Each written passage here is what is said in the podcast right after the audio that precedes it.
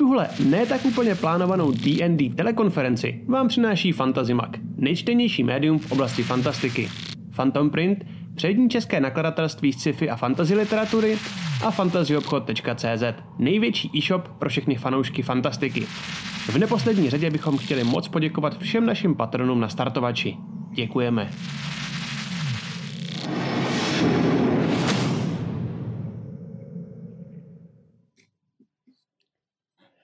Tak, dobrý den, dámy a pánové, krotitelé, krotitelky, draci a dračice. Já vám svítám dneska u 27. dílu Backstage, který bude, na kterého máme dneska speciálního hosta už jste ho mohli zahlédnout v naší kampani nebo spin-offu. Já už ani nevím, jak to pořádně jako pojmenováváme, protože to je, normálně jde fakt na přeskáčku, jak se dá. Ale uh, spin-offou bytí školky. A tím je Petr Čáslava. A ne, taky ho můžete potkat uh, na YouTube a Deskofobie. Petře, čau čau. Ahoj, ahoj všichni. A jinak samozřejmě minule si s náma hrál teďka dvakrát za sebou Zársk Jitka, říkám tvoje jméno správně, tvojí postavy?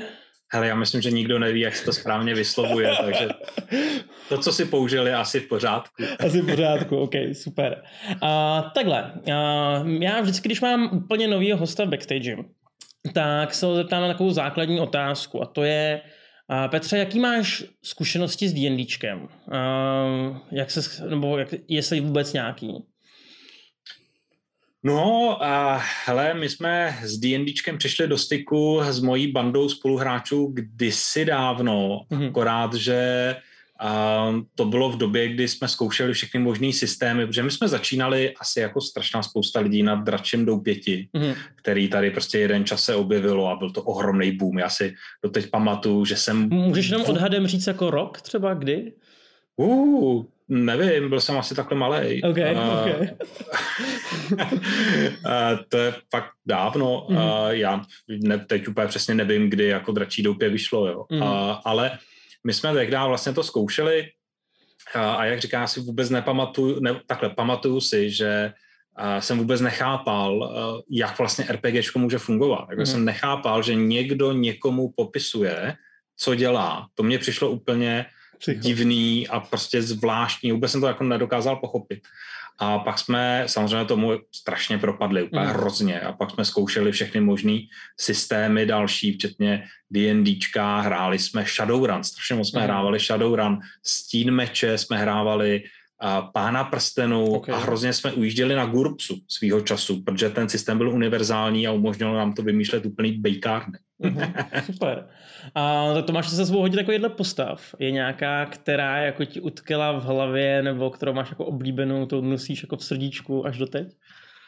Hele, já asi v podstatě od začátku jsem byl vždycky game master. Uh-huh, já si okay. sice občas zahraju uh, a mám to rád, ale přiznám se, že mnohem radši uh, jsem game master, který to řídí, může vyprávět, může popisovat a mít to celý pod kontrolou. Mm-hmm. A mhm. to je to, co mě baví. Baví mě vymýšlet světy, vymýšlet příběhy, všechny postavy a dávat to dohromady.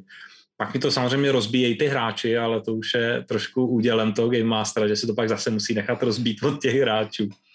A takže těch nějakých památných postav uh, úplně nemám. Mm. Jo? Úplně to jako moc není. Samozřejmě v tom, třeba v tom Shadowrunu, tak to si pamatuju, že jsme hrávali nějaký zběsilý orky, který tahali katany po kapsách a podobně. A to mě bavilo moc jako hráče samozřejmě. Orci musí být no. Jo, tak... jo, Určitě. Uh, takže ty jsi říkal, že teda, když game masteruješ, tak teda vytváříš spíš vlastní světy. Jo? Ne, nepoužíváš nějaký Forgotten Realms nebo takhle? Uh, jak kdy, jak v čem. Mm-hmm. Jo? Ono, je to, ono je to trošku spodný, já taky rád objevuju. Jo? To je na mě asi takový typický, že já v podstatě rád zkouším nové systémy, nové hry a podobně. Uh, je teda fakt, že poslední dobou, kdybych se teda přenes od té minulosti do té současnosti a přeskočil jášku nějakých 20, 25 let, tak uh, hodně ujíždím na Cypher systému. Mm-hmm. Uh, to Co je prostě...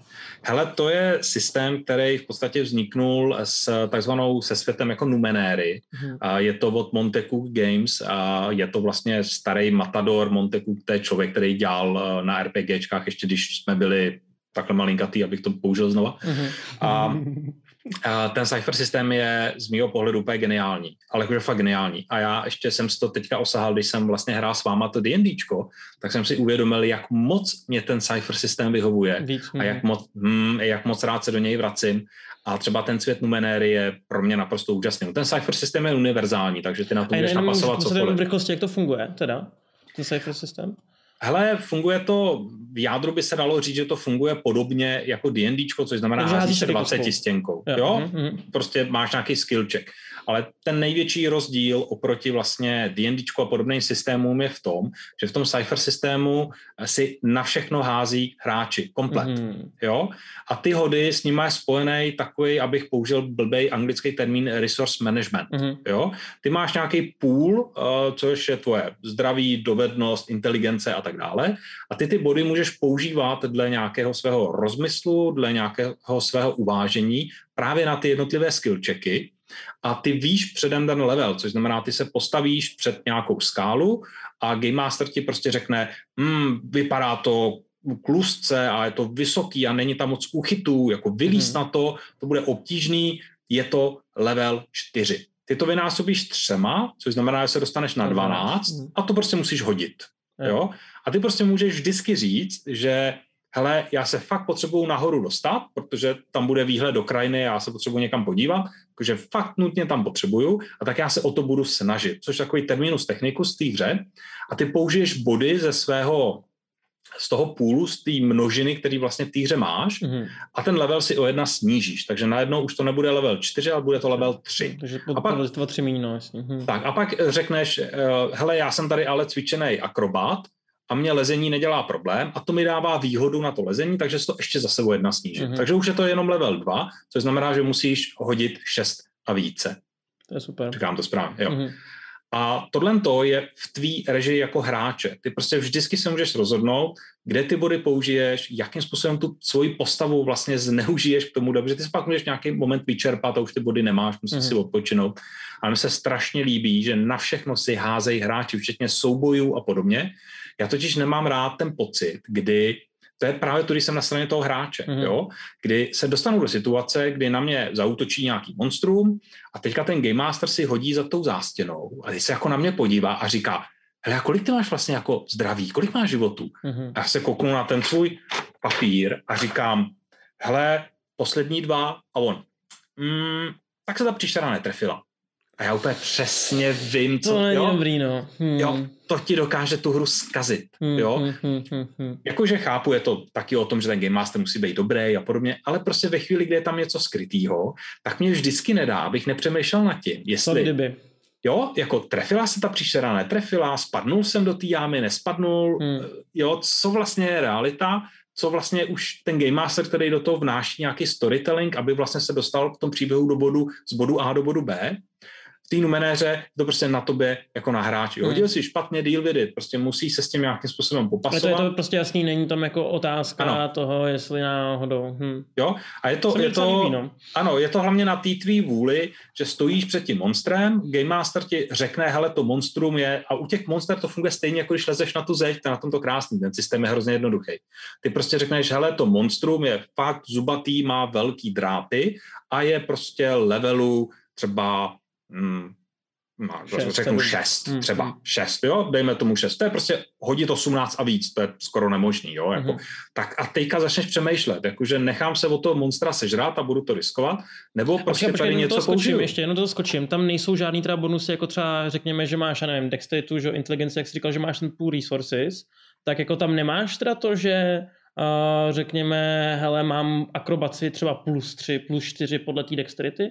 Ne. To uh, pokud, pokud jsi v něčem jako školený, uh-huh. tak ti to snižuje ten level. Jo, to je jediný. To je celý. Uh-huh. Okay. Jo, to je celý. Rozumím. A uh, tam je i strašně udělaný to, že třeba v těch soubojích je hrozně daný, že lehký zbraně dávají tolik zranění, těžký zbraně dávají tolik zranění a konec. A vůbec se neřeší, že tady ten meč je plamenej a dává plus jedna proti jo. vodním démonům. To tam vůbec není. Uh-huh. Je, ten systém je strašně zaměřený na vyprávění, na ten storytelling a dokonce ten systém funguje tak, že nedává uh, ty body zkušeností za to, že zabiješ nějaký monstrum. Uh-huh. Oni dávají body zkušeností v tom systému za to, že ty v té hře uděláš něco výjimečného, něco v obě objevíš a někam ten příběh posuneš, hmm. což je podle mě taky super. To je jasný.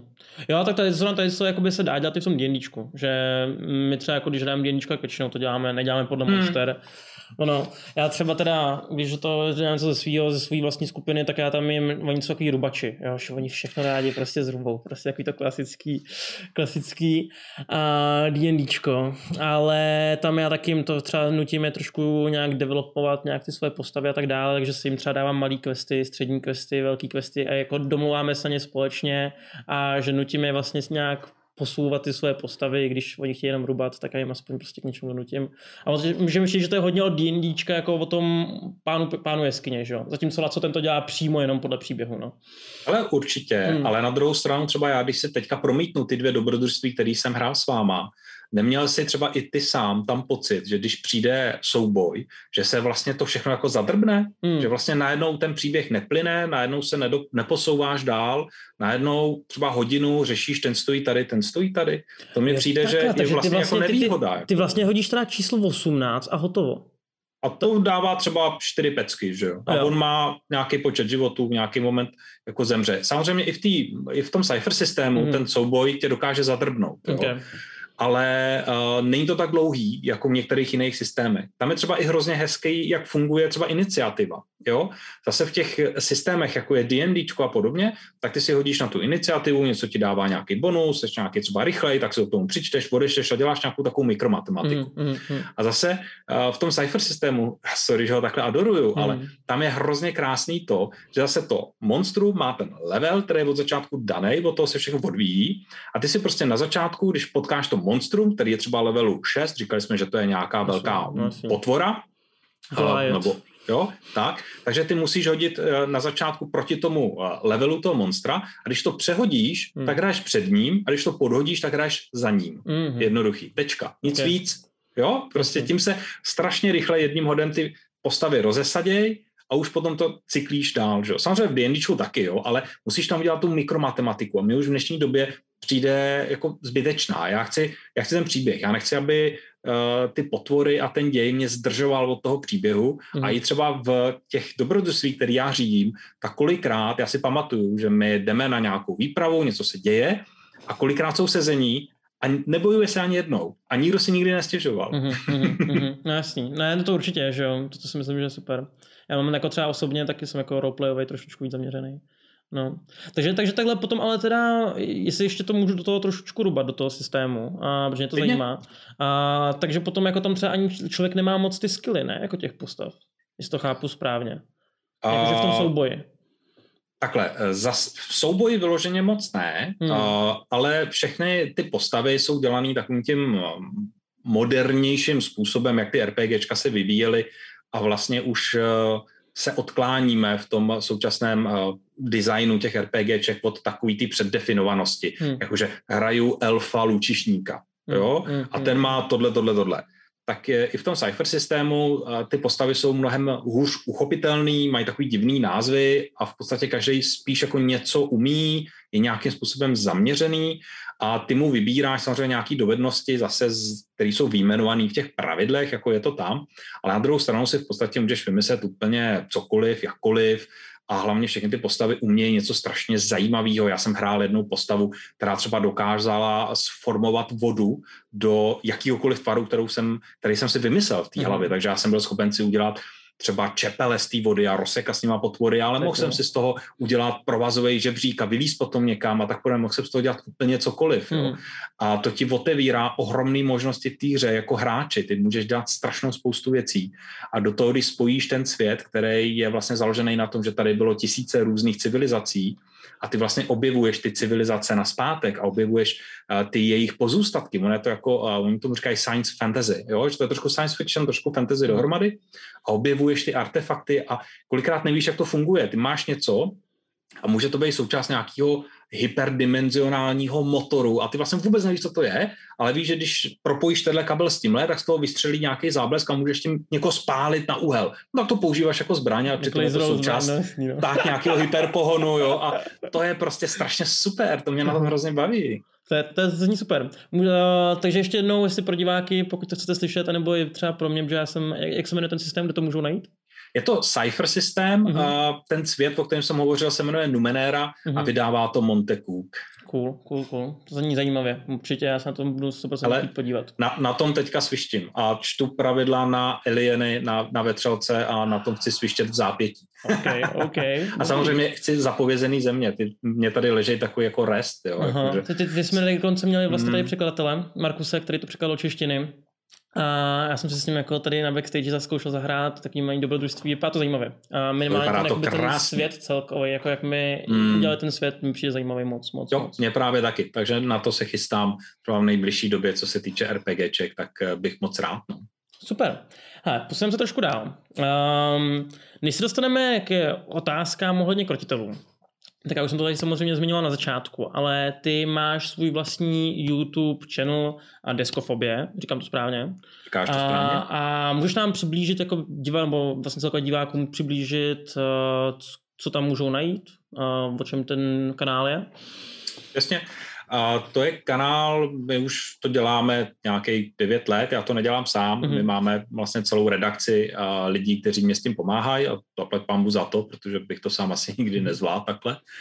A děláme v podstatě videa o deskových hrách, e, přičemž tam najdeš asi všechno, co by si tak jako mohl představit, což znamená, jsou tam unboxing videa, kdy mm. tu krabici rozbalíme, představíme komponenty, řekneme, řekneme, jak se to hraje, tak jsou tam let's play videa, což znamená, že tu deskovku fakt sedíme a hrajeme, což sice působí divně koukat na někoho, jak hraje deskovku, ale já si myslím, že to může být zábavný možná zábavnější, než koukat třeba na fotbal, tam běhá jenom doleva doprava. Já s tebou úplně mega souhlasím. Úplně s tebou souhlasím. jo, tak tohle může být podle mě i zábavnější. A děláme recenze, což znamená hodnotíme, které ty hry jsou vlastně dobré, aby jsme pomohli lidem si vybrat. Mm. A asi tam toho najdeš ještě víc, plus děláme každý pondělí, my tomu říkáme ranní káva, což mm. je trošku podfuk, protože já kafe nepiju moc a, a piju tam čaj tradičně. Ale je to takový running joke a to je vlastně souhrn novinek z toho deskoherního světa, kdy ukazujeme, jaký hry jsou třeba nově oznámený, co se událo, kdo koho kde vyhodil z jaký firmy a kdo koho kde do jaký firmy najmu. Až takhle, jaký, jo, no, nějaký zákulisní drby, víš co, já myslím, jo. že to tady totiž strašně chybí, jo, hmm. jakože ten videoherní průmysl přesně tohle to má, jo. Tam ty lidi fakt žijou těma uh, rumors, jak je to v češtině, uh, nějakýma drbama. Mm, drbama, přesně, mm. jo, jakože nějaký drby pomuly a lidi tím strašně žijou a v tom deskoherním průmyslu to trochu chybí a mm. já se snažím to suplovat a těm lidem dát i třeba takovýhle věci, uh, jak si který hry stojí, jak se prodávají, jak se neprodávají, jo, co kde někde plásnou nějaký kontroverze, když je to zábava, pojďme kolem toho dělat trošku show. Jo, souhlasím. A Tomáš Tyové se tady tomu ptá, jak se vlastně Petr dostal k deskohrám? Kdy a proč vznikla myšlenka desko, uh, diskofobie? Myslím, že jsi říkal 9 let zpátky, že jo? Je jo. No. Uh, já jsem se takhle, já jsem vždycky byl um, to, čemu se dneska říká geek, uh, tehdy to ještě úplně jméno nemělo, a já jsem zhruba tak v roce 99 hmm. uh, jsem si otevřel normálně v obchod s hrama a s knížkama, prodával jsem komiksy, prodával jsem fantasy, sci-fi a podobně. Bylo to hrozně super, protože já jsem byl úplně nejlepší zákazník sám sobě, takže eh, jsem si dokázal domů odníst jako úplně jako igelitky plný knih, her a podobně.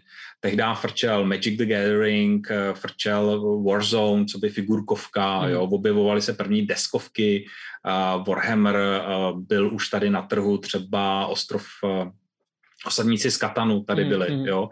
A, takže tohle všechno jsem jako prodával, ale tím, že jsem sám sobě byl nejlepším zákazníkem, tak jsem jako zkrachoval potom docela brzo. A nicméně e, pořád vlastně od té doby jsem byl tím geekem, jezdil jsem na různé srazy a podobně a doteď se mi to drží, jakože mám rád fantastiku, mám rád všechny tyhle ty věci a ty hry s tím vždycky byly spojený. A já jsem pak, e, bohužel se mi stala taková nemilá věc a to, že jsem jako dospěl a musel jsem začít vydělávat věci. Pak přišla ještě jako horší věc, to byla hypotéka. A tak jsem začal eh, dělat eh, takové jako nehezké věci, jako jsem začal dělat automotiv průmyslu a podobně. A to bylo fakt jako náročný. Mm. A takže výroba auta, hlídání kvality a podobné věci. A to bylo fakt jako šílený období mm. svým způsobem. A svým způsobem taky hezký, taky jsem se tam něčemu naučil, ale bylo to těžký. A hlavně v tom období já jsem si jako uvědomoval, že tam nechci být, že to hmm. není to, co chci dělat a že OK, jako jedu už nějaký pátý gumy a nepatřím úplně mezi nejmladší ročníky, ale já se furt vidím jako hráč, jako člověk, který se chce bavit a nechci tomu obětovat. Jo? Nechci, aby to bylo něco po večerech, jenom tak na hodinku, eh, když děti usnou. Jo? Já mm. prostě chci tohle to mít jako zaměstnání, chci se tomu věnovat uh, na full time. A tak jsme rozjeli deskofoby, samozřejmě úplně na tom začátku to byl jenom vlhký sen, jo. Mm. Jakože my jsme si nemysleli, že to někdy dotáhneme k tomu, že to bude někoho z nás, potažmo mě třeba živit, jo. Byl to prostě fanouškovský projekt, ale ty lidi nás úžasně podrželi, mm. neuvěřitelným způsobem nás podrželi, mělo to fantastický ohlas a nás to strašně nakoplo do té práce, protože ty videa jsou příšerný, já se na ně nemůžu koukat. Fakt to nejde, nemůžu se koukat sám na sebe. A, ale ty lidi nás hrozně podrželi. Z nějakého zvláštního důvodu uh, nás podrželi a já jsem za to strašně vděčný. Mm-hmm. A pak to šlo prostě rok od roku dál a dál a teďka jsem před uh, týdnem, dvěma, třema seděl na primě CNN a proti mě seděl Libor Bouček a říkal, máme tady šéf redaktora Deskofobie a já jsem najednou měl pocit, že se mám začít smát, jo, protože, protože mě to přišlo hrozně nepatřičný. Říkal, co tady sakra dělám? Jako, to je hrozně divný, že jsem v televizi a Libor Bouček řekl slovo deskofobie, což je to slovo, který jsme před, já nevím, devíti lety vymysleli, vymysleli a říkali jsme si, že fakt pitomý, doteď si to myslím, že je to fakt pitomý název. Že za, za mě dobrý, za mě dobrý. ne, jako to je, hele, po všech marketingových poučkách je to prostě špatně, že jo, nesmíš mít název, který eh, má negativní konotaci, mm, mm, fobie má. Fobie je taková, no. Fobie je strach z něčeho, což nedává smysl, když chcem propagovat deskové hry, tak jako říkat jako hej, tady máte z něčeho fobii, protože to vůbec nedává smysl, ale my jsme měli ještě druhá verze byla jako deskohrádky, což mě přišlo fakt ještě jako blbější, jo, jako ořád, jo. Já, Takže jsme byli to, Ty hrádky, to je takový jako, nevím, no. No, jo, jo, jo, no. přesně tak, no. Okay. Takže tak, no. A, a vlastně teda chápu to správně, že uh, celá to vlastně reakce, jako jedete jenom čistě ten YouTube, nebo máte i třeba nějaký webovky, kde vydáváte nějaký články, kde by lidi chtěli něco číst nebo takhle? Ale určitě se můžou kouknout, eh, ty hmm. webovky jsou docela jako jednoduše zapamatovatelné, což znamená www.deskofobie.cz, ale je to pro nás primárně jako odkladiště těch YouTube videí, hmm. to je hmm. pro nás pořád eh, primární nějaký, co děláme, byť čas od času se hecneme a nějaký články taky napíšem, třeba o eh, vývoji her a podobně, takže určitě se dá najít i nějaký jiný obsah, navíc máme, myslím, velmi aktivní Discord, hmm kde je, já nevím, 2000 lidí skoro a tam se debatuje v podstatě denně. Ne, jasně. A jaký je to být youtuberem na plný úvazek? těžký, no, těžký. A, hele, tohle by bylo strašně na dlouho, ale hmm. těžký. A, já třeba úplně nejtěžší věc, která pro mě je, je to, že člověk streamuje naživo a nějakým způsobem se prezentuje. Mm. A to je moje práce. Jo, moje práce je uh, bavit ty lidi, uh, udělat nějakou zábavu a ne, nesmějí na mě poznat, že mi třeba není dobře, mm. že jsem se špatně vyspal, že mě někde něco bolí. To na sobě nesmím dát znát. Moje práce je ty lidi bavit. Mm. A občas je těžké vlastně vysvětlit uh, třeba jiným lidem v mém okolí, že dneska ráno mě viděli na YouTube, jak se tam směju a házím krabicema kolem sebe a divžené tam kozelce a příštím energií a já jim hodinu na to volám, že jako dneska ruším všechny schůzky a jdu si lehnout, to je mi hrozně špatně. Hmm. A máš tam ten rozkol, jo? Úplně no, jasný, no. no. a ty lidi to kolikrát nechápou a dávají ti to třeba i za vinu, jo? Hmm. Že prostě říkají, hej, ty prostě tak kecáš, ne? Teď jsem tě viděl na YouTube a jako, tak mi neříkej, že tě je blbě. Říkám, to je moje práce. Hmm. Moje práce je bavit lidi. A, takže občas je to těžké. Občas je to těžké i třeba lidem v tvém okolí ty věci vysvětlit. A pak je samozřejmě ještě takový jeden syndrom, který je strašně zvláštní. A to je, že a, čím je člověk úspěšnější a slavnější, tak je vlastně ta práce těžší. Hmm. A já jsem si vždycky myslel, že to tak nebude. Že ve chvíli, kdy budeme mít nějaký magický počet odběratelů, taková moje hranice v hlavě bylo 10 tisíc, takže ve chvíli, kdy to překročíme, takže to bude strašně super, že s náma všechny firmy budou chtít spolupracovat, všichni nám budou všechno nabízet, všichni nám budou spát peníze na kolečkovým eh, kolečkách a klepat nám to do schránek a podobně. Nic z toho se samozřejmě nestalo a naopak to, že vlastně my to děláme na full time, eh, nechodíme do zaměstnání, tohle je naše zaměstnání a máme ten úspěch, který tady eh, na tom eh, evropském eh, políčku, protože to je srovnatelný jako dál nejen v České republice, myslím, že Deskofobie je úspěšný kanál, tak to se neodpouští, že jo? Hmm. A najednou je těžký to dělat, najednou spousta i třeba dalších firm, který dřív neměli problém s tebou spolupracovat, tak najednou jsou takový, mm, jo, ale dik, vy tam, když vy to děláte na plný úvazek, tak vy si tohle můžete koupit a pořídit, protože bychom vám to třeba měli dávat jo, a podobně. A najednou, se, najednou zjišťuješ, že vlastně s tím úspěchem ta tvoje situace je vlastně horší, než hmm. na tom začátku, kde to byl ten čistě fanouškovský projekt. Nehledě na to, že když už máš ten úspěch, tak je na tebe kladený daleko větší nárok. Jo? Najednou ty lidi ti hlídají, a třeba výslovnost angličtiny a tohle, a když to vyslovuješ blbě, tak ti to hned napíšou, že jo.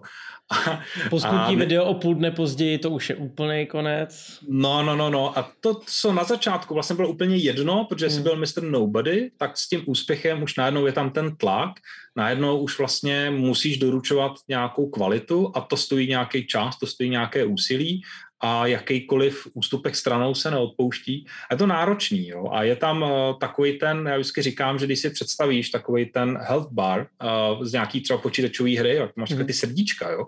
A když se ti stane něco nepříjemného, tak ti ubyde půl srdíčka, jo. A furt ty tam máš ještě 10 nebo 9, 9 a půl, tak je to jako jedno, že jo, tak půl srdíčka jako je šumák. Ale když furt to jako něco ukrajuje, tak potom vlastně i strašně malá negace a jakože přijde, protože jsou hejteři, jsou lidi, kteří tě nesnášejí za, nevím, za co, za všechno možné. Za všechno. Tak, tak pak je vlastně těžký tomu nějakým způsobem zdorovat a udržet si tu dobrou náladu a chuť do té práce, protože ve chvíli, kdy ty sedíčka dojdou a oni v nějaký okamžik dojdou, když to prostě děláš dlouho, tak pak je těžký vlastně uh, fungovat. Jo? Hmm. Není, není to jednoduchá práce, ale fakt není. Uh, hmm. Nechci tady znít uh, nějak negativisticky, pořád je to to nejlepší, co mě v životě potkalo, hmm.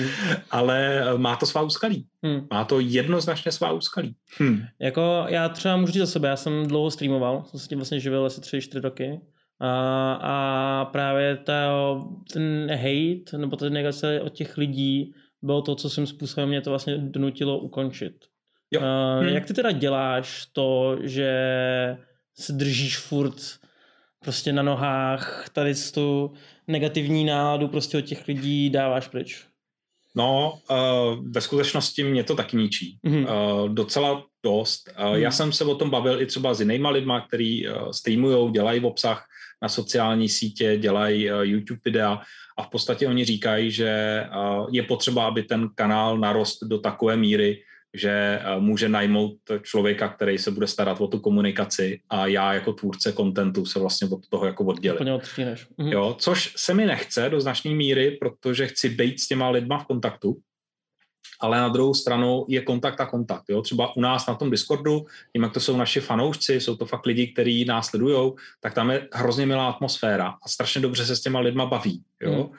Ale když jdeš opravdu do těch mailů, do zpráv, do komentářů, tak tam kolikrát najdeš docela dost hnůj, který úplně číst nechceš. Mm. A samozřejmě všichni říkají, e, jako youtuber si to nesmíš brát. No jo, no, ale ono to je těžký, že jo. Mm. Ono to na tebe má nějaký přenos, eh, nějaký emoce, vždycky bude mít, jo. I když seš prostě uh, nad věcí takzvaně, tak stejně část, to půl srdíčko si to Vždycky vezme. to vezme, no. no. No hlavně jako ty lidi, aspoň tak jsem četl různě jako psychologie takovýhle, tak ty lidi si prostě berou ty negativní věci mnohem víc než ty pozitivní. Člověk mm-hmm. může dostat 99 pozitivních zpráv, pak dostane jenom negativní a zasáhne ho víc, než jako těch 99 vyrovná. No, to tak většinou jako bývá, no. no ono, ono, to pak je, že ten mozek si ještě zvyká na, ten, mm. na ty látky, které jsou tam vyplavované těma líbíkama, pak už to úplně nestačí, takže ono to má nějaký, dalo by se o tom asi hodně dlouho mluvit, Každopádně jakákoliv práce, kde seš eh, vlastně neustále pod tlakem hodnocení někoho jiného, kde vlastně všechno, co děláš, tak někdo hodnotí. Jo? Hmm. I kdyby tím palečkem nahoru nebo dolů, ale někdo tě hodnotí. A to je nějaký tlak, který zákonitě směřuje k tomu vyhoření. Hmm. Jo? Proto vlastně youtubeři jsou tak eh, náchylní na vyhoření, protože prostě se to s tou naší prací bere. Je to to riziko, který na sebe bereme, ale furt je to prostě jako cool, že jo. Hmm. Když přijdeš někam do školky nebo do základky a řekneš, že jsi youtuber, tak jsou všichni pav. Hmm. Určitě. Super. Um, takhle, pojďme k něčemu pozitivnějšímu. Mám tady otázku od uh, Toma Krafta. Jak velkou máš sbíru, sbírku deskovek? Kolik čítá kusů? A nejmilejší kousky a jaké máš raritky? Eh, jaké mám co? Raritky. Raritky, OK. A, hmm, hele, to je jako relativně těžká otázka, protože mm. já rád hraju do šířky, což znamená, že se ke hrám vracím eh, zřídka, mm. ale mám samozřejmě nějaké, které mám opravdu rád. A co se týče sbírky, tak to nepočítám, protože se mi to moc točí pod rukama příliš rychle, ale bude to někde v okolo 500 mm-hmm. her. Jo, že nějakých 500 krabic. To, co je tady za mnou vidět, to je docela malá část. Asi mám tak no asi pětkrát tohle a hmm. pak různě ve skříních, pod postelí a tak. Hmm. Všude najdeš deskovku u mě doma. A už jsem přetek dokonce do, do nějakého kanclu svého, že už to doma nešlo, takže už jsem to musel přemístit. A takže to je jako počet. Eh, co se týče nějakých eh, mých oblíbených, já mám strašně rád Battletech, to je prostě moje láska dlouholetá, to vyslovu trošku česky, ale mm. já myslím, že lidi vědějí, o co jde, jsou takový ty mechy, který chodí a střílejí mm. po sobě a mm. furt se přehřívají prví ti jedni. A to je něco, co mě hrozně baví a je to jedna z těch prvních her, na kterých jsem vyrůstal a pořád prostě to ve mně zůstalo jako velká láska. Co se týče raritek, tak určitě se u mě dá najít eh, třeba Forbidden Stars, což je deskovka, kterou si udělalo Fantasy Fight Games. Je to ze světa Warhammeru 40 tisíc mm-hmm. a je to strategie ve stylu jako StarCraftu. Mm-hmm. Jo, že tam fakt buduješ jednotky a posíláš je potom ve smíru někam jinam a oni bojují s jinýma a podobně. Je to nádherná věc a to vydavatelství ztratilo v určitý moment eh, licenci na Games Workshop věci, potažmo teda na svět eh, Warhammeru 40 tisíc a ta hra už nikdy nevyjde. To je hmm. velmi raritní věc, tak tu tady systém eh, mám, měl jsem dvě, už mám jenom jednu, a, a mám ještě teda pořád jako figelitu, takže to je docela raritní. Tak to je hodně rarita, no, když je to no, a, a, nebo mám figelitu raritního Space Hulka, což je taky naprosto fantastická mm-hmm. věc, která právě ze světa Warhammeru 40 tisíc. Jako nějaký hezký raritky se tady najdou, si myslím. No. Okay. A když teda jenom jako nemyslím jen deskovky hry, hráváš někdy třeba takový jako Warhammer 40 tisíc ty figurky, jako by to tak normálně... Určitě, Určitě. Eh, já mám figurkovky rád. Mm-hmm. Hraju, já jsem kdysi hrával War Machine, mm-hmm. a trochu. Předtím úplně kdysi dávno jsem hrával Warzone, ale to s tou se nepočítá, to je fakt 25 let zpátek. Ale uh, Hrával jsem eh, Warhammer, eh, pak jsem na chvíli přestal, teďka byla vlastně nová edice, což mě nakoplo, takže jsem si koupil ten velký Indomitus box, kde je spousta miniatur, mm-hmm. hraju za mariňáky, barvím okay. je na zelenou, protože uh, mám rád frakci Dark Angels, takže mm-hmm. mám zelený mariňáky, nic proti modrý uh, a uh, baví mě to moc, baví mě barvit figurky, baví mě uh, i um, prostě stavět ty terény a pohybovat se přes ně, je to zase něco, co ti dá úplně jiný uh, prožitek. Jo? Mm. Zase tam vidíš trošku něco jiného. Třeba krásná hra je Star Wars Legend, jo? kdo má rád vězný války, tak to je klasická figurkovka, podle mě úplně výborná, protože je zase na tom Warhammeru, přestože on má nějaký iterace a teď máme novou verzi, tak je na tom pořád vidět, že to je ten strašně starý zkostnatělý systém, který mm. oni se snaží jako přiblížit té moderní době, ale zase to nemůžou dělat moc, aby jako nenaštvali ty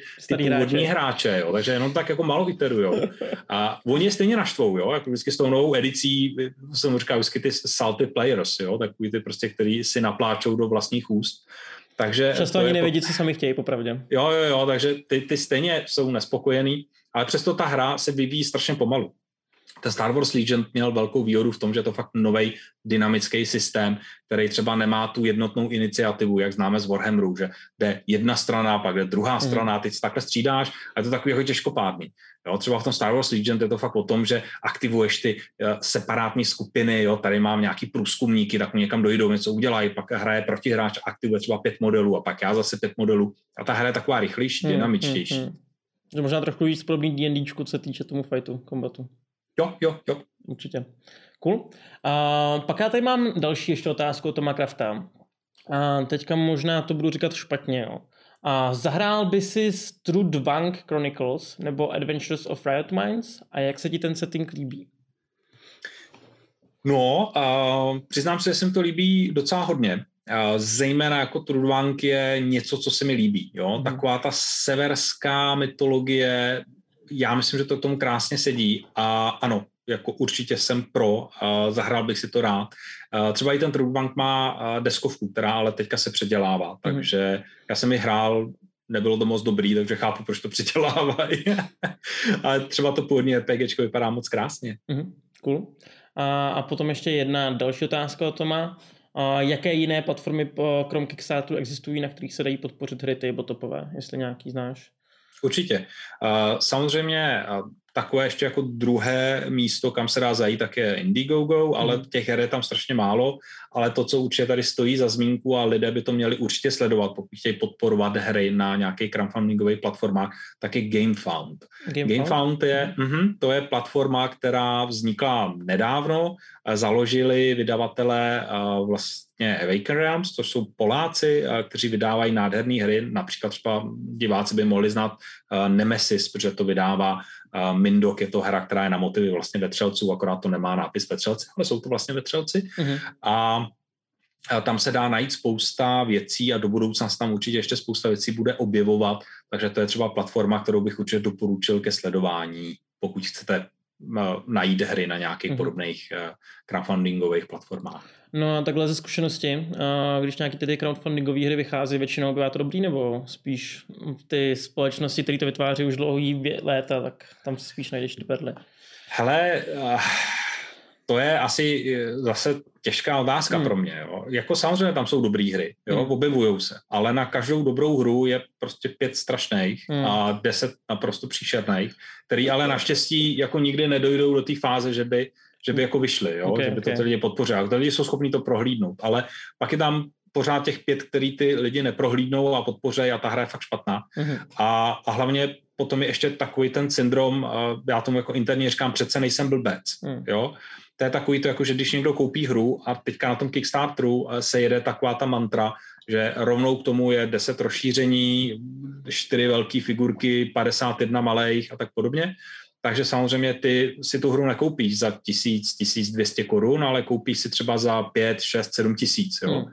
No a pak, i když ta hra je jako příšerná, tak přece neřekneš, že si koupil něco za 5-6 tisíc a ta hra tě nebaví a je hrozná. Jo? To neobhájíš, jo? jako třeba doma, jo? nebo podobně, to nejde. Jako, jo? Musíš, že je dobrá, že tě baví. Hmm. Tak to je syndrom, přece nejsem blbec. Jo? Hmm. Takže pak ty lidi jdou a ty hře dávají obrovský hodnocení a všude to chválej a kolikrát to třeba ani nehráli. Jo? Mm, jako, a to je obrovský problém toho, že zase to vytváří tlak dál a ty další hry, které se objevují na přesně těchto platformách, tak vlastně mají stejný model, jo? Hmm. což znamená tam spousta rozšíření a podobně. A mě třeba osobně štve, že vycházejí hry rovnou s rozšířením. Teď to, to nikdo divný, nepotřebuje. No. Jo? Mm. Potřebuješ základ a potřebuješ ho ohrát, takže ohraješ a potřebuješ rozšíření. Jo. Nepotřebuješ si hnedka v rámci Kickstarteru koupit 10 krabic, to je úplně zbytečný. Mm. Jo?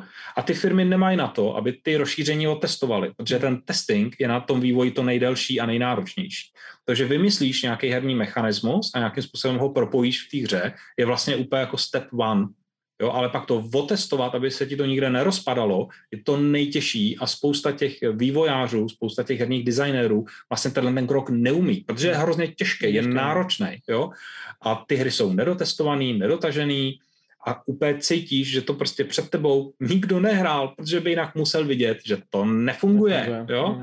A to je prostě problém těchto těch platform. Ale samozřejmě jsou tam věci, jsou tam vydavatelé, který se vyplatí sledovat, který doručují konstantně kvalitu a dobrý tituly a určitě se tam dá jít. Ale to jsou potom zase vydavatelé, který většinou tu hru jsou schopní nabídnout i v tom retailu, mm. což znamená, že pak můžu jít a koupit ty tadyhle u Franty v obchodu a samozřejmě kromě toho, že si tu hru můžu standardně koupit, byť něco později, tak Frantovi děti budou mít na kroužek keramiky. Hmm, hmm, hmm. Rozumím.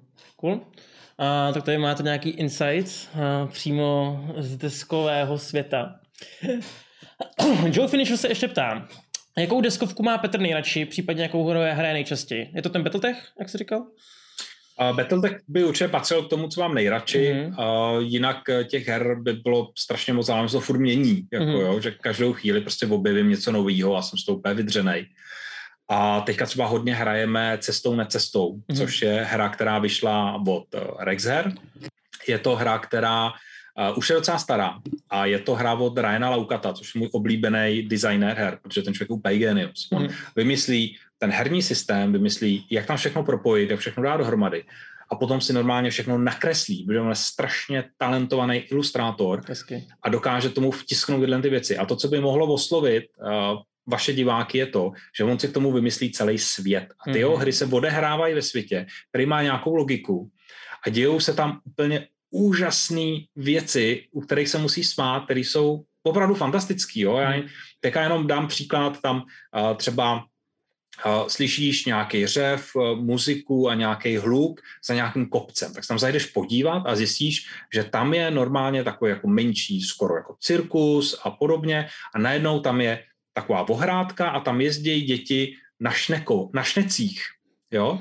A ten uh, majitel tohodle říká, je, to je dobře, že jsi přišel, a tady děti jako jezdí na těch šnecích, ale já tady mám jedno starého šneka, on by potřeboval taky jako provětrat, jako nechceš na něj nasednout a projet se tady po těch jako polích, tak ty se jako rozhoduješ, že jo, samozřejmě máš tam nějaký jedný mechanizmy, hodíš si kostkou, whatever, mm. a pak teda se rozhodne, že jo, že na tom šnekovi pojedeš a když na něj nasedáš, tak on jak má ty tykadla, tak tě těma tykadlama normálně začne šlehat do zadku. A to je prostě super. Víš, že někoho něco takového napadne. napadne jenom, no jo, ty si to tam čteš a to je tak strašně A to, to je taky milý. takový jakože roleplay hra trošičku? Trochu. Jo. To je zase krásný, že ono to je klasická hra, jo? Mm-hmm. To znamená, sbíráš vítězný body a na konci, kdo má nejvíc vítězných bodů, tak vyhraje a musíš to vymyslet. Je to, je to dost strategická věc, abys to dobře vymyslel, ale máš tam ten svět po kterém se pohybuješ a tam jsou takovýhle malý střípky, jo? Kdy, eh, ty z toho světa prostě vždycky něco objevíš, těch mafie tam hrozně moc a vždycky na tebe během té hry koukne něco nového a ty tam něco objevíš. Já to mám hrozně rád. Tak to je hmm. třeba hra, kterou teďka jsme hráli docela dost a klidně ji můžu takhle doporučit a myslím si, že se k ní ještě budu v budoucnu rád vracet. Jmenuje se to Cestou, necestou. Cestou, necestou. Tak, to, to slyšíte. Tak jo, um, to by bylo asi k deskovkám tak nějak všechno. My jsme se přesunuli k tvému hraní u krotitelů. OK. Tak první otázka. Jak se ti s náma vůbec hrálo? A co říkáš na goblinního influencera Zarska? Zarstka, to neumím říct. Furt. Já taky ne, úplně v pohodě. Uh, ale hrálo se mi, hrálo se mi dobře. Uh, hmm. My jsme uh, samozřejmě to nějakým způsobem plánovali, říkali jsme, jestli bych do toho šel a podobně. Já jsem říkal, že určitě, že něco takového si nenechám ujít. Konec a Laco proti... oslovil tebe, nebo ty jsi oslovil Laco? Ne, Laco oslovil mě. Mm-hmm. Jo, my jsme už vlastně, Laco se mě nějak pokoušel kontaktovat už strašně dávno. Já o tom vím, že se mě eh, to doneslo přes nějakého jako kamaráda, ale stejně jsme nic jako nevymysleli mm-hmm. tehdy. Jo, nevím úplně proč, už se úplně nevybavuju, jestli jsme byli nějak oba příliš zaměstnaný na to, aby jsme to dotáhli do konce. Každopádně teďka mi vlastně napsal zase přes nějakého mého jiného spoluhráče, se kterým hraju právě Numenéru, mm-hmm. že jako jestli by to náhodou ještě jako nešlo. A jsem mm-hmm. říkal, no mhm. určitě šlo, Ježíš Maria, pojďme to udělat. Takže jsme přemýšleli, jak mě zapojit a říkali, že tady je teda spin-off a je to takový nezávazný hraní, a jestli bych do toho šel, tak jsem říkal, OK, do, určitě do toho půjdu. Navíc pro mě je dobrý, že to není třeba úplně jako dlouhodobý projekt, hmm. protože se potřebují věnovat uh, svým projektům, takže to není tak úplně jednoduchý. A takže jsme říkali, takhle budeš prostě chvíli s náma hrát, uh, tak jsem říkal, určitě do toho jdu. Co se týče Zarstka, uh, hele, bylo to pro mě trochu těžký, jo, hmm. tím jak, uh, i co, proč hrajeme RPGčka? Aby jsme byli někým, kým normálně být nemůžem. Mm-hmm. Jo? A já mm-hmm. jsem najednou dostal influencera, který vlastně má hrát eh, něco, co do značné míry vlastně dělám pro to, aby jsem se uživil a zaplatil hypotéku.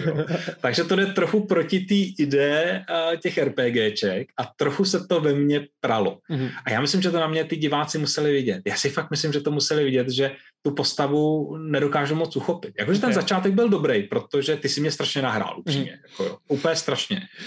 Já to jsem přemýšlel. popravdě. No, jak jsme dal tu lineu a nějakých těch bylinek, jo, a já jsem si ji vetřel zadní stranou. A to bylo, to, to mi strašně pomohlo, mm-hmm. úplně hrozně moc, protože já jsem tam seděl, že takhle bokem, jak ta holčička v koutě, se říká ta panenka v koutě, a byl jsem potichu a teď jsem si v duchu říkal, tyjo, jak já se jako mezi ně zapojím. Oni jsou sehraný, oni uměj, všichni jsou to výborní roleplayeři, každý má nějaký trochu hlas a takhle. Já jsem říkal, to jako já nemůžu. Jako, ještě kdybych ten hlas opravdu někam posazoval a podobně, já to nevydržím hrát celou dobu mm, mm. V, v něčem takovém. Jo? Já musím hrát trošku přirozenějc. A hro, měl jsem z toho hrozný strach. A pak samozřejmě přišel ten první moment, já jsem vylez z toho křoví a ty si udělal přesně tohle s tou lineou a já jsem říkal, jo, dobrý, jo, tak jsem, jsme to odpálili a najednou to země spadlo a už to bylo jako dobrý. Mm-hmm. Ale strašně si mi chyběl v tom druhém dobrodružství, mm-hmm. protože uh, tam vlastně se nic takového jako nestalo a na mě znova padla ta tréma. Tréma trošičku. Mm-hmm. Jo, a ten začátek pro mě byl těžký v tom, jak jsme se ocitli v tom žaláři, a museli jsme z toho utíkat a já jsem najednou nevěděl a myslím, že to zase na mě ty diváci museli vidět, že mě i trochu přeskakovala ta role, jo? Mm. že vždycky, když jsem měl mluvit, tak najednou jsem mluvil trochu jinak, pak zase trochu jinak, že jsem nevěděl, jak se do toho dostat. Mm. Jo? Takže ta postava se mi nehrála úplně dobře. Mm, jako měla jsem tam nějaký limity. No. Mm. Um, jak to vlastně celkově máš? Ty jsi říkal, že spíš jako game masteruješ, ale nějaký jako pár postav mm. si zase určitě odehrál. Máš jo, jo. to většinou tak, že jako máš nějakou představu o tom, že si vezmeš tu postavu a takhle ji chceš hrát a nakonec to tak jako je, nebo necháváš tomu volný průběh právě spíš? Uh, já si myslím, že nemůžeš úplně na tom lpět, hmm. protože to RPGčko je vždycky součet eh, těch hráčů dohromady. Hmm. A pokud ty hráči hrajou nějakým způsobem, tak ty třeba by si chtěl hrát Iber temnou postavu, ale samozřejmě, když kolem tebe poskakují samý kašpárci, tak ti to asi nevíde. A takže musí se přizpůsobit. Hmm. Jo? Hmm. Musíš se tím roleplayem přizpůsobit, ale samozřejmě jo, když dostanu nějakou postavu na hraní, tak mi jede ta fantazie, já teď přemýšlím, jo, odkať, kam a podobně. Třeba když jsem dostal toho Zarska, tak jsem fakt přemýšlel nad tím, uh, protože oni mě říkali, ty jsi známý ve světě tím, že vyrábíš pasti a každý tě jako zná. A já jsem si říkal, to je divný, jak, jak to jako zahraju, jak to jako uchopím, mm, jo. Mm. A pak jsem si říkal, tak já bych mohl vymyslet něco teda na tu deskofobii, když je to evidentně odkaz na moji práci, říkal deskofobie, deskofobie, tak jsem říkal, jo, tak bych jako mohl říct jako deskofí, deskofígle, pasti z prken a latí, co příšeru spolehlivě lapí. Jo, mm-hmm. to mhm. jsem si vymyslel asi půl hodiny předtím, než jsme šli hrát, napsal jsem si tady na, na poznámku, pak jsem to dvakrát zkazil, řekl jsem to dvakrát jinak minimálně. Ale to třeba bylo ta, ta součást týmy nějaký přípravy, jak jsem chtěl uh, to Zarcka uh, uchopit a mm-hmm jak s ním jako hrát. A samozřejmě jsem měl Nuníme, což byla moje světluška, to bylo super. super. Já jsem si se jako nepoužil, ona totiž uměla jako oslepovat nepřátele, hmm. že mohla jako fakt ten zadeček rozežhnout tak, že oslepila uh, všechny potvory okolo a to jsem vůbec neměl šanci použít, protože mi někdo sežral. sežral. Nějaký někdo, kdo potom umřel, že Uglias, aspoň, aspoň dostal punishment za to okamžitý. Karma, jo, jo, jo, karma. Jo. Karma ho dohonila a sežral mi Nuníme. Mm-hmm. A... Za to, že mi sežral. Tomáš Tivové se ptá, co se ti líbilo na Game Masterovi a co ti nevyhovovalo v závorkách a neboj Matyáš ti již víckrát nemůže zabít. Smajlík. uh, hele, co mi vyhovovalo, um, Matyáš je neuvěřitelně nadaný. Mm. Jo, tím, že je v něm to herectví a prostupuje ho skrz na skrz, tak eh, to, jakým způsobem on dokáže měnit ty role, to je neuvěřitelné. To je psycho za mě, to je jako, no. to je ústý, to je za mě fakt neuvěřitelný. No.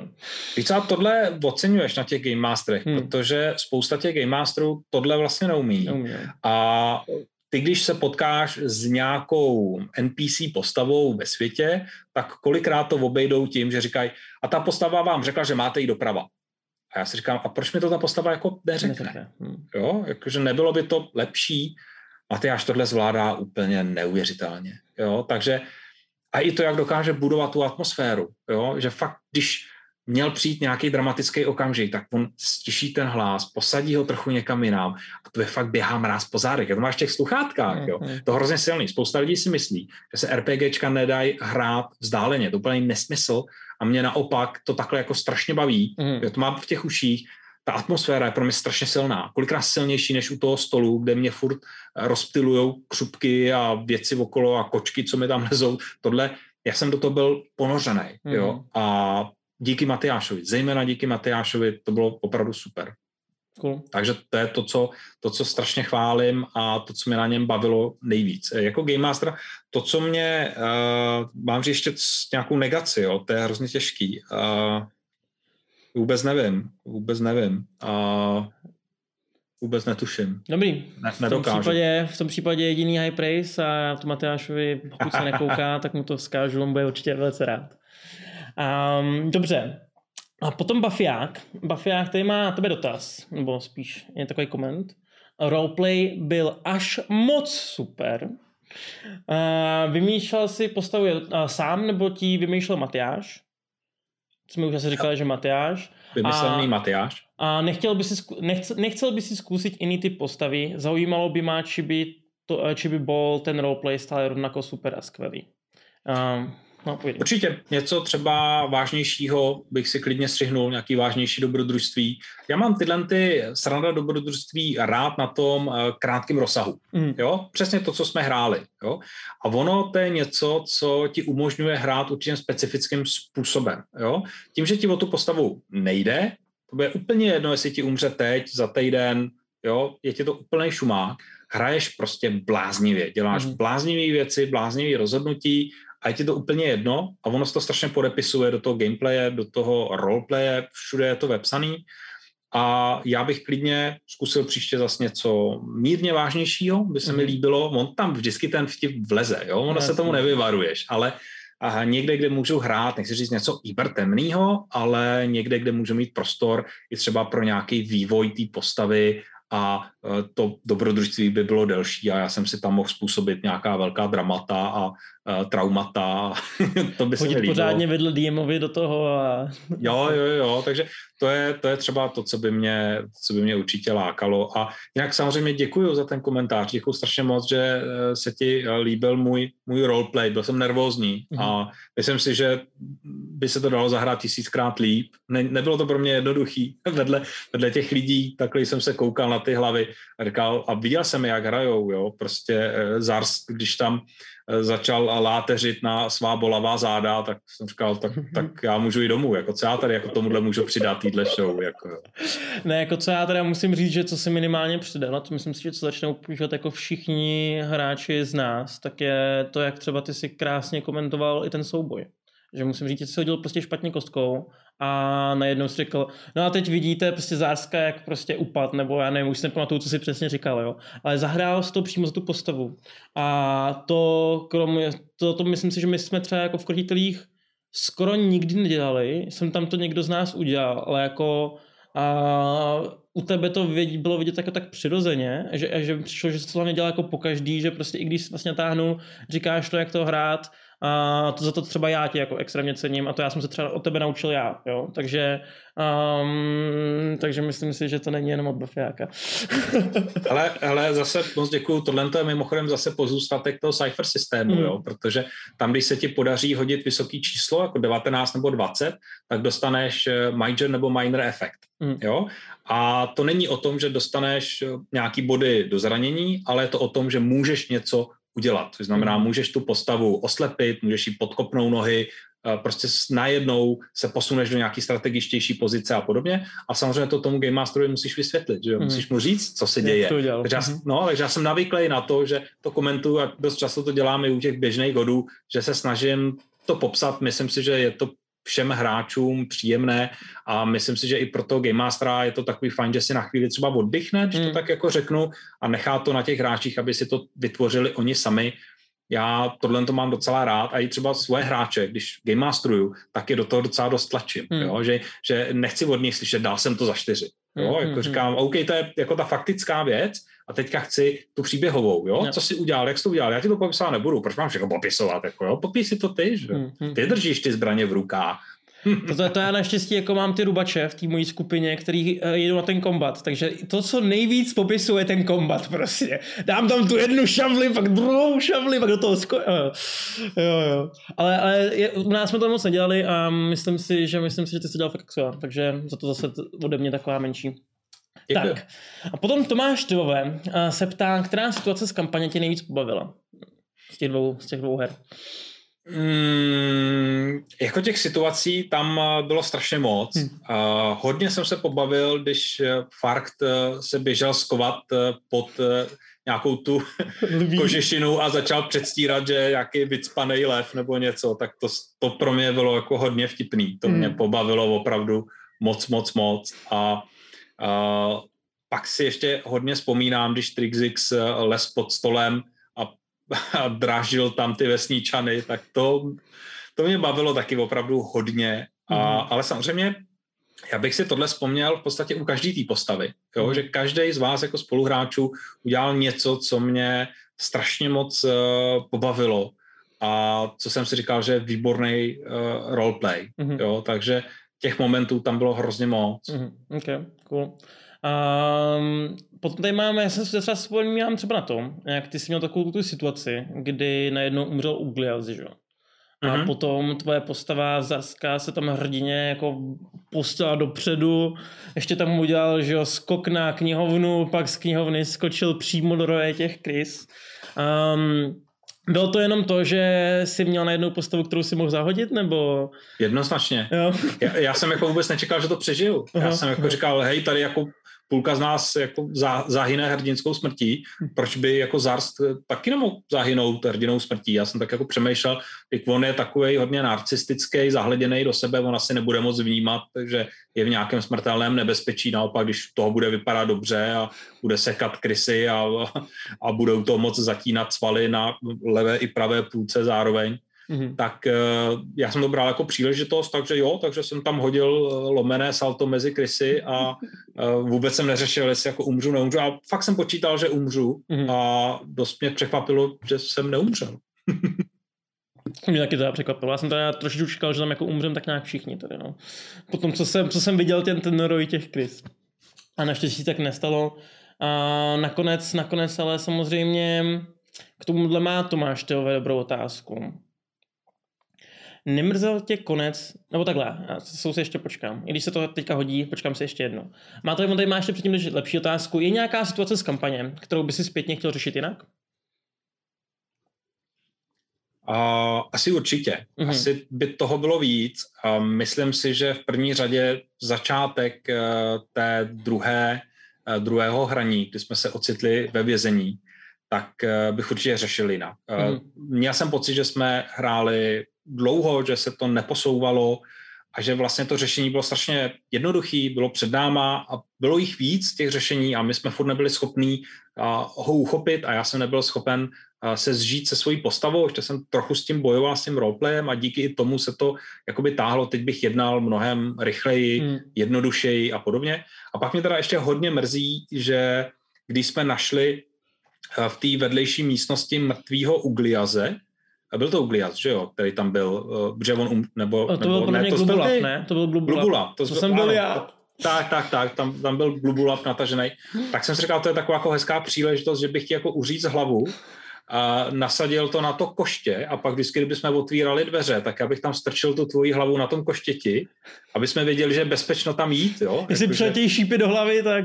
No, no, no, no, a že by jsme jako takhle tě furt používali, že by si vlastně byl pořád součástí té naší bandy, jo. A že by jsme s tebou třeba i mohli rozmlouvat a říkat, co by asi udělal Glubulab, poraď nám a tak a nosili bychom tvoji hlavu na tom koštěti. Hmm. Ale bohužel, eh, než jsem tohle stih udělat, tak eh, už jsme se posunuli o kousek dál tak už jsem to nechal plavat, ale hmm. zpětně mě to mrzí, uh, že jsem si tu tvoji hlavu na to koště ne, nenapích a nenosil jsem ji sebou, no. Že to by mohlo být fakt hezké. A to, to si myslím, že by také udělal jako super roleplayových uh, momentů, no, určitě. Jo, ale ono to bylo tím, jak byl ten začátek uh, pomalejší a samozřejmě to cítili i diváci a cítili to i, i my jsme to cítili a dostali jsme i pokyn ze zákulisí, jakože měli byste s tím pohnout, jo, pojďme dopředu, tak já už jsem nechtěl zdržovat tím, že ti budu řezat hlavu, že to by mm-hmm. nějaký čas zabralo, takže, takže jsme ho jako naskočili do toho paternosteru a, a jeli jsme dál. No. Dobře. A pak tady máte další otázku. A to je ta, nemrzl tě konec tvého goblina, nechtěl Zásk napsat ještě knihu Byl jsem goblinem? Uh, hele, mrzel. Já jsem to i říkal na konci uh, toho streamu, toho dobrodružství. Uh, kdybych umřel třeba v tom prvním dobrodružství, jak jsem skočil mezi ty krysy, hmm. tak to bylo něco, s čím jsem prostě počítal. Hmm. Jo, já jsem tam skočil s tím, že mě ty krysy ukoušou a, a prostě to bude ta moje hrdinská smrt. Jo, jakože OK. A v tom druhém dobrodružství naskákali jsme do toho vozejku, jeli jsme ven a já jsem si říkal, OK, utekli jsme, prostě super, jako dali jsme to, divný, ale dali jsme to. A měl jsem z toho radost a pak jsme samozřejmě zahynuli bídně, stejně a necítil jsem to moc dobře. Fakt mm. ne, jako na to, že ta postava byla určená k tomu, aby zemřela a já jsem to věděl, ale to je, to je zase znova tím úžasným roleplayováním Matyáše, jo? Mm, jak mm, on ti to dokáže podat a dokáže zahrát toho pavouka, jak nás chladnokrevně popravil, tak já jsem měl chuť normálně tady rozkousat klávesnici. Jakože fakt to pro mě bylo hrozně těžký, hrozně emotivní a říkal ne, jo, a hrozný to bylo, hro, hrozný pocit. a byl, tak, byl to záměr, jo, jakože věděli jsme, a, stalo se to, a, ale bylo to pro mě těžký, hrozně. Hmm. Takže nechtěl jsem, aby umřel Zars. Ne, nechtěl, no. Takhle. Takhle, minimálně takhle, že jo. Když no. už tak svým vlastním hrdinským činem, že jo. Právě, jo, já říkám, skočit mezi krysy, to by bylo cajk, kdybych tam umřel, tak jsem úplně v pohodě. A tohle bylo bídný, bídná smrt pro Zarstka. tak. A Bafiák se ptá, nechceš se, nechceš se nechat ukecať a strihnout si ještě nějakou návštěvu v Bobovej hobitej školke? Tvoj roleplay byl super a já tě chcem vidět u krotitelů znova. Uh, moc děkuju. Uh, jsem strašně rád, že se objevují takovýhle komentáře. Je to pro mě strašně milý. A jak jsme na začátku mluvili o té těžké práci toho youtubera, tak přesně tyhle ty komentáře, které uh, mě podporují, tak je něco, pro co stojí za to to dělat. Jo. Takže takže jsem tomu teď nalomen díky tomu komentáři samozřejmě. Ten komentář mě hodně nalomil. Já myslím, že něco ještě s krotitelama draků vymyslíme. Hmm. Jo, já si myslím, že něco ještě do budoucna vznikne a že já určitě jako, se někde myhnu. Já, já myslím, že dokonce Laco psal přímo do chatu uh, Twitchovského, že jestli si s tebou nezahraju jako Game Master, tak jako... Takže la, myslím si, že ta, ten vtíž bude jako z obou dvou stran a se nám něco povede vymyslet, si myslím. No a potom je tady otázka, nevím, jestli ji rozumíš, ale pokud ji nerozumíš, tak to je jedno, prostě řekni, co tě první jako napadne. A to je otázka okay. sever nebo jich? Dobře, uh, jich. Správná odpověď. To jsem ti chtěl. Správná odpověď. Slyšíte to celé, prostě jich je nejlepší. Je to, je to tak prostě, je mi líto, jich je nejlepší. Tak, to jsme udělali velkou radost, protože já jsem jedna z postav, která bude hrát za jich. tak, potom, pak stá ještě Tomáš Kraft. Ten se ptá, jaký protagonista by byl inspirací pro tvou postavu, pokud by si vytvářel nějakou delší hraní. Co by si chtěl jako mysl... reálně zahrát? O, co si myslí jako protagonista, jako... Jestli, jestli máš nějakou třeba inspiraci z knih, uh, z filmu nebo něco takového, nebo si vytvořil něco svého vlastního třeba, jestli máš nějakého protagonistu, něčeho hmm. takového. Já si uh, jsem hodně založený na to si spíš ty věci vymyslet. Mm-hmm. Jo, asi nejsem úplně a já se to pamatuju, že my, když jsme začínali třeba s RPGčkama, tak dost často někdo přišel s tím, že chtěl v tom RPGčku si zahrát za nějakou postavu, kterou třeba uh, o ní čet v knížce nebo viděl v nějakém seriálu. Mně to hmm. vždycky přišlo mírně zvláštní, protože já jsem to bral jako příležitost si vymyslet něco vlastního, použít tu představivost jako zbraň a mít něco, co pro mě bude do značné míry unikátní. Mm. Takže asi úplně nemám postavu nebo něco, za koho bych chtěl hrát, nebo odkud bych tu inspiraci čerpal, i když samozřejmě člověk je ovlivňovaný uh, strašnou spoustou věcí, jo? takže si bych lhal, kdybych jako řekl, že žiju v nějaké bublině a nejsem ničím ovlivněný. Jo? Mm-hmm, okay. um, dobře. A teda kdybys měl mít nějakou postavu, třeba co bys si chtěl jako příště zahrát, řekněme, kdybys hrál dlouhý hraní, a teďka to může být třeba i sci-fi, může to být, já nevím, jestli jsi třeba hrál někdy jako Stars Without Numbers, takový ty sci-fi verze D&Dček. Hmm. Um, Jo, jako mě by určitě se líbil třeba nějaký, bych si zahrál nějakého ďábelského profesora, mm-hmm. uh, to by se okay. mi jako hodně líbilo, nějakýho, nebo hodně by se mi líbil třeba nějaký telepat, jo, který dokáže uh, komunikovat trošku s jinýma uh, hráčema okolo a postavama, NPCčkama a mhm. dostávat z toho nějaký informace, který může používat uh, ve svůj prospěch. Jako možností je spousta, no. Tohle mm-hmm. všechno by se mi určitě líbilo. To zní zajímavé, to zní zajímavé. Dobře. A pak tady máme nějaký ještě dotaz, který je trošičku jako mimo, možná trochu osobní. Jak zvládáš období pandemie? Hmm. Uh, No, moc, jako, je to těžký, no. Hmm. Tam jsou, uh, ohledně období pandemie, tam jsou profesní problémy ve smyslu, že já jsem relativně dost závislý na deskoherních výstavách, uh, odkaď vlastně čerpám hry, které potom používám pro svoji práci. Hmm. Teďka ty deskoherní výstavy nejsou, takže se nedá jako na ně jet. A ono je takový jako problém, že vyrobit deskovou hru je poměrně laciný. Hmm. Jo, jakože náklady na výrobu jsou maximálně v řádu několika set korun jo, jako vyrobit i hru, která stojí třeba 15, 2000, tak ve skutečnosti stojí třeba 100, 100 150. Je to papír, že jo, v podstatě furt. No. Tak jo, hmm. jakože to není drahý na výrobu. Takže pro toho vydavatele dát ti tu hru třeba na výstavě není nějaký velký náklad.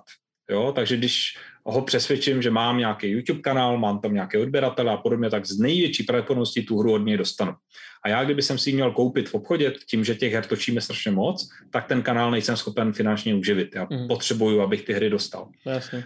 Jo, a teďka už eh, ty výstavy nejsou, a ty vydavatelé stojí před tím, že by tu hru museli poslat. A tady narážíme na to, že spousta těch vydavatelů je třeba z Ameriky mm-hmm. a poslat z Ameriky balík sem do České republiky je mnohonásobně dražší. Jenom to poštovní stojí třeba 1500, jo, 2000 stojí poštovní z Ameriky, když je to větší, těžší balík. A to je problém. Takže ti vydavatelé už to jako dělat nechtějí a já mám problém, že nemám odkud dostat hry. To je můj pandemický problém. Plus mm-hmm. samozřejmě uh, je to, že nemám spoluhráče, jo? protože se nemůžeme potkávat uh, a je problém v tom, že uh, se ty hry hůř testují, protože nejsou spoluhráči, není kdy hrát, jak hrát, aby zároveň bylo uh, dáno za dost uh, nějakým vládním opatřením, zdravotním opatřením a tak podobně. Takže to je problém. A pak samozřejmě jako u všech lidí, tak uh, já naštěstí, naštěstí jsem dost jako introvert, navzdory tomu, jak působím, tak uh, jsem dost introvertní člověk a moc mi jako nevadí být celý den zavřený. Hmm. Takže zavřete mě s bandou koček a já jsem šťastný. Já, já nic moc nepotřebuju. Jako, když mám kočky kolem sebe, tak jsem cajk. Jo. Rozumím. A takhle, když vlastně mluvíš o tom, že nemáš nějaký spoluhráče třeba takhle během pandemie nebo tak, zkoušel jsi někdy vlastně na Steamu, nevím, jak se jmenuje ta hra, hmm. myslím Tabletop Simulator. Tady jsi jako, tady ty tabletopové hry zkoušel přesto třeba? Jo, hrajeme, hrajeme hodně online. Jo? tenhle ten čas hrajeme víc než kdykoliv jindy předtím. Hmm. Uh, I jako co se týče testování a podobně, protože já třeba ještě dělám to, část mý práce uh, je, že uh, testuju vlastně prototypy začínajících autorů. Jo, to hmm. jsou hry, které ještě nevyšly oficiálně, já je testuju a to se třeba dělá z 99,9% přesně přes ten tabletop simulátor, jo. takže hraju deskovky i na počítači, když hmm. nehraju zrovna Cyberpunk 2077, který je hmm. fakt boží. OK, OK, je to, já, já, já, to mám koupený, ale ještě jsem se k tomu prostě nedostal protože já si to chci prostě k tomu sednout, jakože si sednu a budu hrát prostě aspoň 10-15 hodin v kuse a zatím jako takový čas jsem tomu ještě neměl.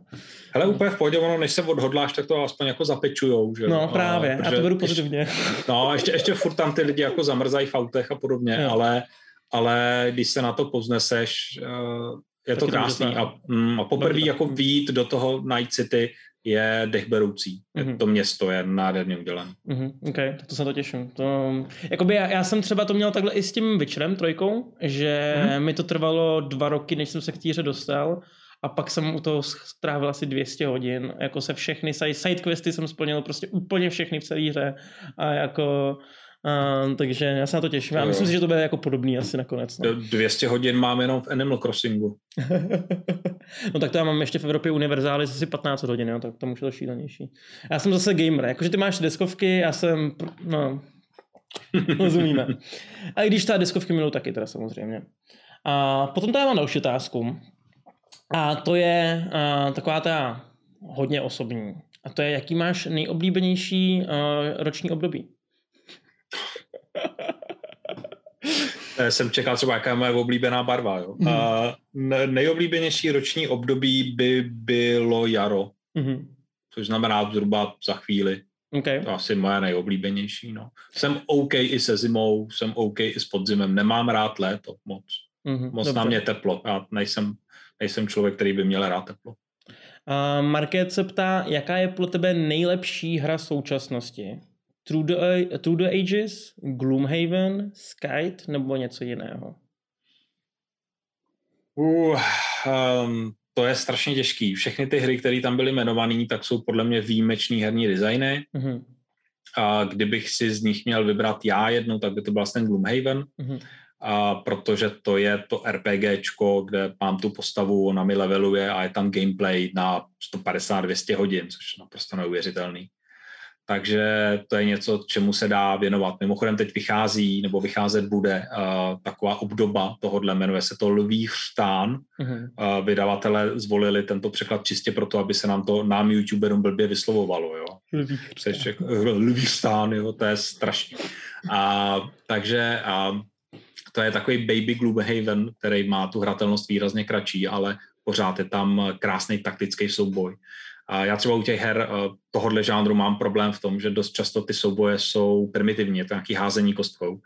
A tady ty kostky nejsou, hrajou se karty a to úžasný.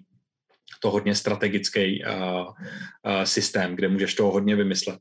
Mm-hmm. Takže to bych určitě bral, ale jinak nejlepší hra současnosti je pro každýho jiná. Že jo? Já mám nějaký preference, jiní lidé budou mít jiný preference a budou adorovat jiné hry, než bych třeba adoroval já a kolikrát třeba i ty věci jsou nepřenosné, že já mám něco rád, ale těžko to někomu doporučím, protože bys to třeba zesinal, jo. Hmm. Takže eh, je to vždycky těžký. Já třeba, když mě se někdo ptá, což je hrozně eh, časté, že se mě lidi ptají, doporuč mi hru, jo, a já říkám, no dobře, ale já tě musím trochu znát. Hmm. Já ti nemůžu doporučit hru jen tak. Jo, já potřebuji vědět, co se ti líbí, co máš rád, jaký knížky čteš, jaký seriály koukáš, jestli už si někdy nějaký hry hrál, jaký mechanismy tě tam bavily a podobně. Pak ti můžu něco doporučit. Ale on tak jako zvolí, samozřejmě jo, tak člověk taky vždycky vystřílí tři, čtyři věci, co ho nějak napadnou, ale uh, není to úplně dobrý, protože pak stejně ten člověk se může vrátit a říct, jako, že ho to nebavilo, že to byla jako blbina. Jako, ně, jako... Někdo bude prostě mít radši Dixit, tak mu nemůžeš říct civilizaci, že jo? Přesně tak, no. jo. Stejně tak jako třeba v tom komentáři teďka v tom dotazu, tak zaznělo třeba Fruity Ages, jo, hmm. což je hra, která je velmi vysoko na těch žebříčkách, je to hra, která je považovaná dlouhodobě za bravurní herní design, já to taky tak považuji, ta hra je opravdu fantastická, ale na druhou stranu má docela úzkou herní skupinu. Jo? Hmm. Není to úplně pro každý. Jo? Ty pravidla jsou těžké, ta hra je těžká, nějakým způsobem je ovládnout. Ona má velkou učící křivku, takže když ty do toho nastoupíš jako nováček a měl by si si zahrát s někým, kdo to fakt umí, tak tě roznese úplně Tam brutálně. Nemáš vůbec žádnou šanci proti němu. Jo? To nemusí každému vyhovovat. Já mám radši hry, které mají třeba tu křivku pomalejší, což znamená, že je tam ten rozdíl mezi těma hráčema smazaný nějakýma herníma mechanismama, který to vyvažují. Mm-hmm. Tady úplně nejsou ty herní mechanismy, které by to vyvažovaly. Což lidem vyhovuje, ale mě třeba ne. Mm-hmm. Takže je to, je to občas těžký. Jo? Jako... No a proč si, proč si nemyslíš, že nejlepší hra na světě desková je Shogun? Hmm. Hrál jsi někdy? Shogun je dobrý. Shogun je hodně zajímavý tím centrálním mechanismem, kde se hmm. házejí kostičky do věže a vytváří to nádhernou dynamiku v tom, že ty pošleš armádu do boje a oni jako přijdou tři, že jo a pak zavalíš do boje o chvíli později a myslíš si, že přijdou zase tři a ono jich přijde patnáct. Mm, mm, mm. Tak eh, to je krásný. To je krásný. Docela, docela mě i udivuje, že ten herní eh, mechanismus eh, se neobjevoval častěji. Mm. Oni jsou další hry, které ho mají, ale není jich zdaleka tolik, kolik bych očekával a protože přesně ten kombat eh, systém pomocí té boty eh, nebo věže nebo dice toweru, aby jsme použili třeba i terminus technicus anglický, mm. tak je velmi zajímavý. Shogun mám rád, je to hezká area control záležitost. Mm. A to jako neříkám, že nejlepší, ale taky, taky to mám velice rád. To. A, tak jo, a potom tady mám další dotaz a to je, jaké je Zarstovo a potom i Petrovo nejoblíbenější jídlo? Ale Zarstkovo, uh, to by mohly být nějaký nakládaný eh, žáby uh, v, v bahně ideálně. A moje nejoblíbenější jídlo je hrozně těžký, protože já mám takovou hodně jako specifickou dietu, a, takže nejím spoustu věcí, které bych jíst chtěl. Já bych hmm. chtěl, aby moje nejoblíbenější jídlo byly třeba špagety s kakaem a já nesmím ani špagety, ani kakao. Mm. to je blbý pak. to je blbý, no. Takže těžko, těžko jako říct. A hele, nejoblíbenější jídlo a mám rád tak jako lososové kuličky. Mm. To je jako super věc a to mi jako hodně chutná. Losos je super. Losos je mm. vždycky super. Celkové ryby mám velice rád. No. Já taky, no. Doporučuji. A co i zdraví. A potom teda samozřejmě poslední taková otázka. A, kterou otázku Petr čekal? Ptá se to mám štěvové, že dostane, alež mu ji nepoložil. Přesto by Petr na ní velice rád odpověděl. To vůbec nevím. A to, to vůbec netuším. Já myslím, že si povídáme, je to jako fajn. Mm-hmm. Tak nějak jsem čekal, že, že půjdeme tímhle směrem a otázku, kterou jsem nedostal a čekal jsem, Uh, nevím, nedokážu odpovědět. Okay. Uh, tak my teda budeme pomalu končit, protože mě už se to nějak jako samozřejmě trošičku vyčerpaly všechny otázky. A já ti děkuju za moc příjemný povídání. A je nějaký shoutout, který by si chtěl dát nakonec, ještě něco uh, ohlásit, říct, pozdravit, uh, někomu popřát narozeninám? Uh, hele, uh, já určitě bych chtěl říct to, že uh, buďme jako pišní na to, že jsme hráči. Já občas mám ten problém, že se občas ve společnosti cítím nepatřičně tím, že jsem vlastně hráč jako profesně a lidé na to koukají zvláštně, protože se mě ptají na to, jako kolik mi je a říkám, no 42, a říká, jako, se živíš tím, že si hraješ, a říkám, jo. A pojďme to povýšit na něco, co je fakt jako normální, protože ono to je normální. Hrát si v dospělosti a věnovat se tomu je něco naprosto úžasného. A pojďme to jako šířit dál, aby uh, ti lidé o tu schopnost hrát si nepřicházeli, protože tam venku je strašná spousta lidí, kterým se stane to, že dospějou a během toho dospívání ztratí tu schopnost si hrát a to je to nejhorší, co se člověku může stát. Pojďme tomu bránit, pojďme nedopustit, aby se to lidem stávalo, pojďme si s nima hrát a, a kultivovat to. Tak, tady ty krásné slova jste mohli slyšet od Petra. A ještě jednou moc krát děkuju za to, že jsi sem dorazil. A samozřejmě koukněte na Deskofobii. A já jsem to pro, během toho, co jsem dneska dělal s nějakou přípravu, taky koukal. Mají tam super věci. Ranní káva, pokud chcete slyšet takhle Petra povídat si s ním, tak někdy můžete i přímo vy sami rovnou přes nějaký tweety a podobně. Takže takovou možnost tam máte třeba taky. A já samozřejmě děkuji všem divákům, Chtěl bych poděkovat našim sponzorům Fantasy obchodu a Fantasy Magu a Fantas Phantom Printu. Dal jsem to dohromady. Tak. A oni všichni to mají Fanta, Fanta, Fanta, tak je to takový těžký. No, v každém případě, a já ještě jednou děkuji i vám, divákům. Pokud chcete nás sledovat, tak můžete nás najít i na Instagramu, na Facebooku, a doporučuji hlavně Discord, kde je docela živá komunita, um, takže všechno to je pod, buď pokud koukáte na YouTube, tak v description, nebo tady přímo pod streamem. A a nechci no, říkat, není to ještě stoprocentní, ale je dost možný, že je takhle. V neděli samozřejmě pokračujeme s hobití školkou, to je stoprocentní. Ještě nevíme, jestli budeme to na Twitchi nebo na YouTube, ale nakonec to vypadá, že dost možně je i šance, že bychom to nakonec hráli na Twitchi i s Lacem. Takže, ale uh, není to stoprocentní, takže ne, že nás potom vezmete za, že mi utrhnete ruce nebo něco takového, když to nakonec nebude pravda, jo. Ale jenom to tak jako říkám, že ta možnost tady dokonce i je. A, a, a, ale v každém případě, ať na Twitchi nebo na YouTube, tak tenhle týden už budeme pokračovat s obytí školkou, protože to chceme mít tak nějak rychle za sebou a máme v plánu a potom už konečně skočit na tu třetí kampaň, na kterou se připravujeme už strašně dlouho. Takže a Petře, ještě jednou děkuju, měj se hezky. A Já děkuji za diváci. A čau, čau. Tuhle ne tak úplně plánovanou D&D telekonferenci vám přináší Fantazimak, nejčtenější médium v oblasti fantastiky. Phantom Print, přední české nakladatelství sci-fi a fantasy literatury a fantasyobchod.cz, největší e-shop pro všechny fanoušky fantastiky.